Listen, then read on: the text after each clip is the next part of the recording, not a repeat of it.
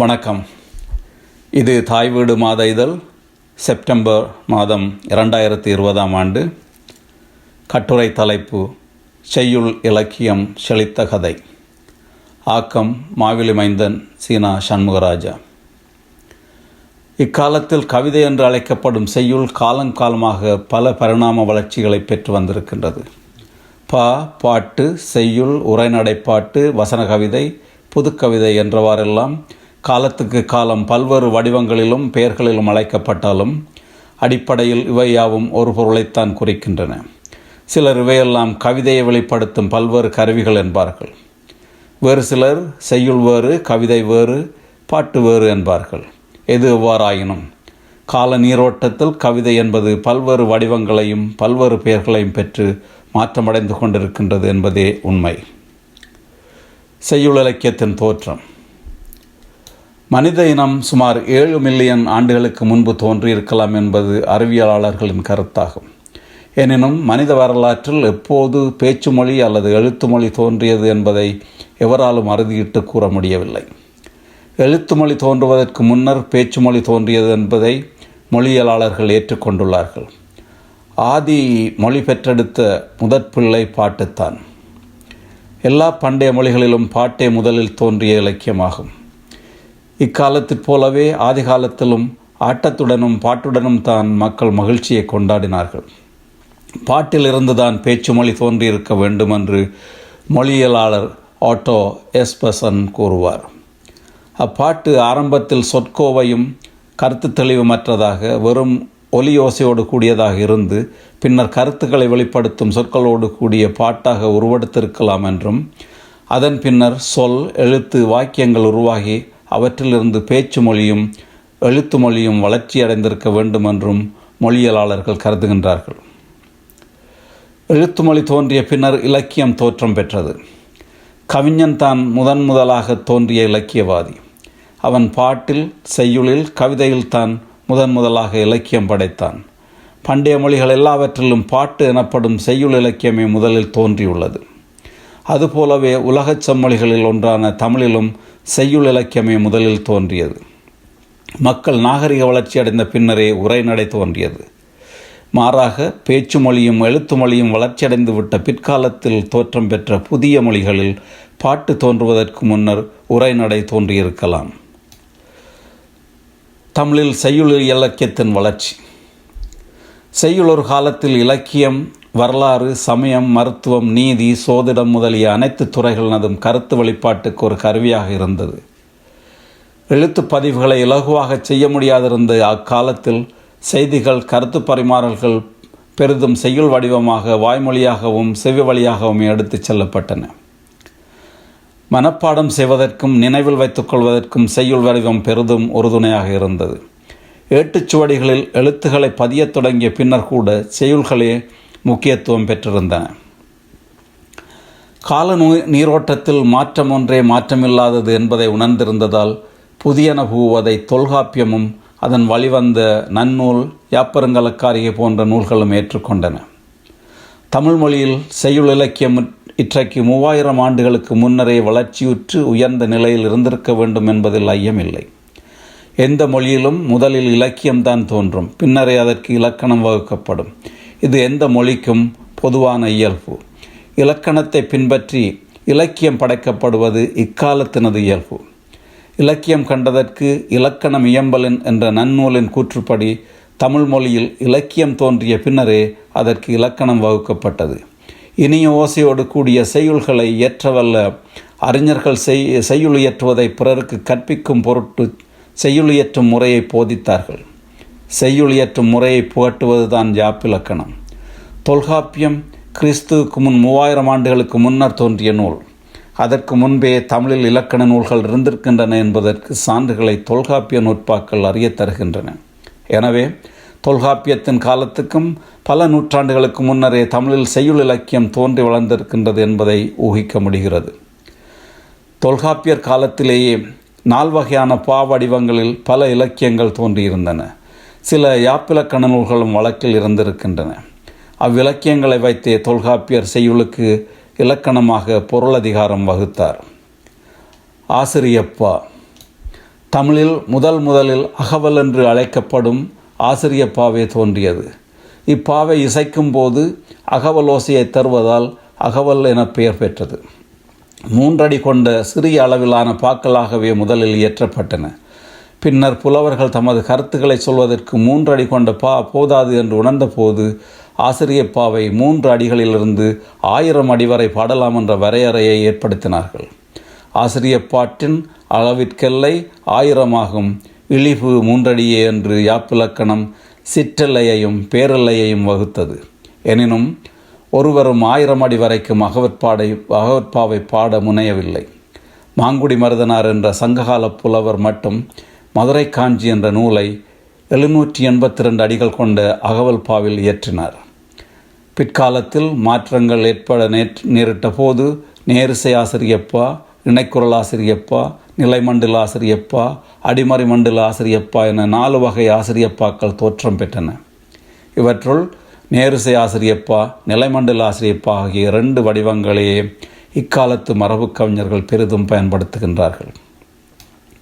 வஞ்சிப்பா. ஆசிரியப்பாவுக்கு அடுத்ததாக அடுத்து தோன்றியது வஞ்சிப்பா. இது மற்றைய சில பாக்களுக்கு பின்னர் தோன்றியதாகவும் சிலர் கருதுவர். இது அகவற்பாவை ஒரு வகையில் ஒத்ததாகும். ஆரம்பத்தில் இரண்டு சீர்களை கொண்ட அடியாக இருந்து பின்னர் மூன்று சீர்கள் கொண்ட அடிகளை பெற்றும் வரலாயிற்று. வஞ்சி அடிகளை அகவற்பாவில் பூத்து பூத்தி பாடிய கவிஞர்களும் உண்டு. அவை கருத்தோட்டத்திற்கு ஏற்ப அமைந்ததால் அதனை தவறாக கருதாமல் புலவர்கள் ஏற்றுக்கொண்டார்கள். வெண்பா. மூன்றாவதாக தோன்றியது வெண்பா. நான்கு சீர்கள் முதலடியிலும் மூன்று சீர்கள் இரண்டாம் அடியிலும் வரக்கூடியதாக ஏழு சீர்களை கொண்ட இரண்டடிகளாலான குரல் வெண்பா முதலில் தோன்றியது. அறநெறி கருத்துக்களை கூறுவதற்கும் அவற்றை எளித எளிதாக மனப்பாடம் செய்வதற்கும் இப்பா வடிவம் பயன்பட்டது. திருவள்ளுவர் காலத்தில் கூற வரும் கருத்து மாறுபடாதிருப்பதற்காக குரல் வெண்பா இயற்றுவதில் சில விதிவிலக்குகளை கடைபிடித்தனர் என்பதை திருக்குறள் வாயிலாக அறிய முடிகிறது. வலியதுகை இருந்தால் அடியதுகை தேவையில்லை என்பது அவற்றுள் ஒன்று என்பதை எடுத்து காட்டலாம். திருவள்ளுவர் குரல் வெண்பா இயற்றுவதில் ஒப்பாரும் மிக்காரும் என்று விளங்கினார். அமைப்பிலும் கருத்திலும் சிறந்த வகையில் குரல் வெண்பாவில் அவரால் ஆக்கப்பட்ட திருக்குறள் உலக பொதுமுறையாக என்றென்றும் போற்றப்பட்டு வருவது நாம் அறிந்ததே. காலப்போக்கில் இரண்டு அடிகளுள் கருத்துக்களை புகுத்துவது கடினமாக இருக்கவே மூன்றடி கொண்ட சிந்தியல் வெண்பாவும் பின்னர் இரண்டு குரல் குரல் வெண்பாக்களை இணைத்து நாலடி வெண்பாவும் ஏற்றும் முறை தோன்றியது. இவ்வாறு குரல் வெண்பாவின் தோற்றத்துக்கு பின்னர் நாலடிகள் கொண்ட நேரிசை வெண்பாவும் மின்னிசை வெண்பாவும் தோன்றின. தமது கருத்துக்களை மிகுதியாக வெளிப்படுத்துவதற்கு நாலடி வெண்பாக்களும் போதுமானவையாக இல்லை என்று உணர்ந்தபோது நாலடிக்கு மேல் பன்னிரண்டு அடிவடை அடிவரையில் அமைந்த பகுருடை வெண்பாக்கள் தோன்றின. இதுவும் கருத்து மிகுதிக்கு போதுமானதாக இல்லாததை கண்ட கவிஞர்கள் பன்னிரண்டு அடிகளுக்கு மேலே எல்லை வரையறையற்ற அடிகள் கொண்ட கலிவன்பாவை உண்டாக்கினார்கள். சிவபுராணம் கலிவன்பாவால் அமைந்திருப்பது குறிப்பிடத்தக்கது. வெண்பாவின் ஈற்றடி மூன்று சீர்களில் இருக்கும்போது ஓசை இனியதாக இனியதாக அமையும் என்பதால் எல்லா வகை வெண்பாக்களும் மூன்று சீர்களால் முடிய வேண்டும் என்றும் விதி வகுக்கப்பட்டது. கலிப்பா. அடுத்ததாக துள்ளலோசையுடைய கலிப்பா என்னும் ஒரு வகை பா தோன்றியது. அது ஒத்தாளிசை கலிப்பா வெண்கலிப்பா கொச்சக கலிப்பா உரல் கலிப்பா என நான்கு வகையாக உருவெடுத்தது. மேலும் அவை ஒவ்வொன்றிலிருந்தும் வேறு வகை கலிப்பாக்களும் தோன்றின. எட்டு தொகைகளுள் ஒன்றான கற்றாரேத்தும் கலி என்று என போற்றப்படும் கலித்தொகை பாடல்கள் கலிப்பா வகையை சார்ந்தவை. இனிய ஓசை உடையவை. பிற்காலத்தில் இவை வளை வழக்கொழிந்தாலும் இக்கால மரபு கவிஞர்கள் கொச்ச கலிப்பா வடிவத்தை பயன்படுத்தி இனிய ஓசையுடைய கவிதைகளை புனைந்து வருகின்றார்கள். பரிபாடல். இசைப்பாவாக அமைக்கும் பொருட்டு சங்க காலத்தின் இறுதியில் பரிபாடல் என்ற பாவகை தோன்றியது. இது ஆசிரியப்பா வஞ்சிப்பா வெண்பா கலிப்பா ஆகிய நான்கையும் சேர்த்து கதம்பமாக கட்டப்பட்ட இசைப்பாவாகும். இதற்கு இசை வகுத்தவர்களும் உண்டு. இக்காலத்து இசைப்பாடல்கள் போலவே புலவர் ஒருவர் பாடலை இயற்றினால் இசைப்புலவர் ஒருவர் அதற்கு இசை அமைப்பார். எட்டு தொகை நூல்களுள் ஒன்றான பரிபாடல் இவ்வகை பாக்களால் அமைந்ததாகும். இப்பாடல் சங்க காலத்துக்கு பின்னர் வழக்கொழிந்து விட்டது இவ்வாறு சங்க காலத்தில் ஆசிரியப்பா வஞ்சிப்பா வெண்பா கலிப்பா ஆகிய பாவகைகள் தோன்றி வளர்ந்தன. தொல்காப்பியமும் இந்நால் நால்வகை பாக்களுக்கும் இலக்கணம் வகுத்துரைக்கின்றது. பாவினங்கள். சங்கம் மருவிய பிற்காலத்தில் நான்கு வகை பாக்கள் ஒவ்வொன்றிற்கும் அவற்றின் இலக்கணங்களிலிருந்து சிறிது வேறுபாடு கொண்டவையாக தாளிசை துறை விருத்தம் என்னும் மூன்று வகை பாவினங்கள் தோன்றின. அவற்றுள் விருத்தம் இக்கால கவிஞர்களிடையேயும் பிரபல்யமாகி பெரும் வழக்கில் உள்ளதாகிவிட்டது. பாக்களில் ஒரு அடிக்கு நான்கு சீர்கள் அமைவதே அளவாகவும் அழகாகவும் இருக்கும் என்பதால் நான்கு சீர்கள் கொண்ட அடியையே அளவடி என்று பாக்களில் பயன்படுத்தினர். நாற்சீர் கொண்டது அடி எனப்படுமே என்றார் தொல்காப்பியர்.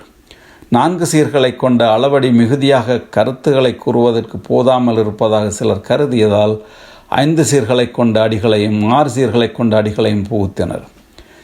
கிறிஸ்துவுக்கு பின் இரண்டாம் நூற்றாண்டில் இயற்றப்பட்ட சிலப்பதிகாரத்தில் அரசீர் விருத்தம் இடம்பெறலாயிற்று. பிற்காலத்தில் எழுசீர் எண்சீர் பன்னிரு சீர் பதினான்கு சீர் என்று முப்பத்தி இரண்டு சீர்கள் வரை விருத்தத்தின் சீர் எண்ணிக்கை நீண்டது.